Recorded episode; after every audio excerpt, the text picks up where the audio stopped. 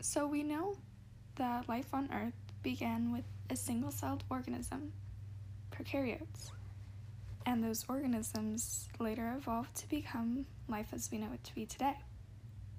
So, what would happen? What would it be if that same process happened somewhere else?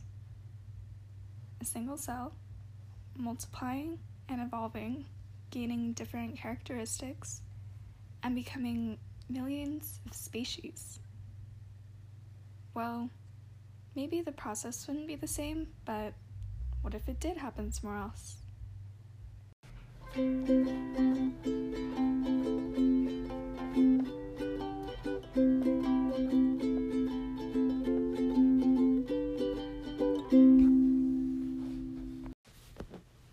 Welcome to Bio Tingzz, a podcast brought to you from one of your very own Aquinas freshmen, and that freshman is me.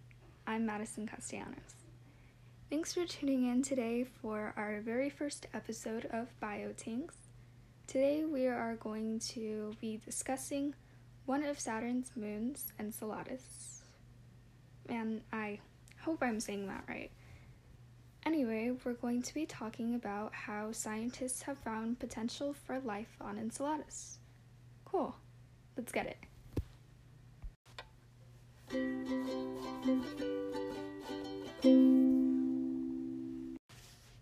So, the idea for today's episode is from an article I read from RT News from October last year.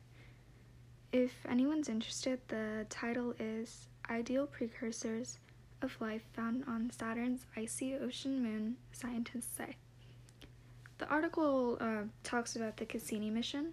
Cassini was a NASA space probe. It reached Saturn in July of 2004. Cassini discovered a ton of geysers on Enceladus's surface, and it was able to get samples from the geysers. So scientists analyzed the samples, and the samples revealed these complex macromolecular organics. Scientists were led to believe that if they were right about whatever was under Enceladus's icy crust, that substance could harbor some form of life on the moon's surface. And the substances they found could make ideal precursors for life and the making of biologically relevant compounds like amino acids. And amino acids make up proteins, which carry out basically all the functions of life.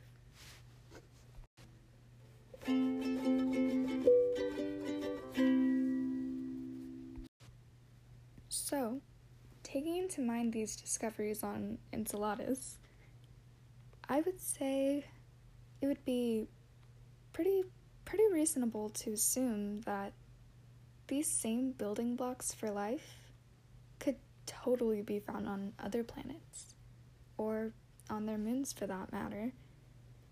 These findings could definitely lead to future space explorations.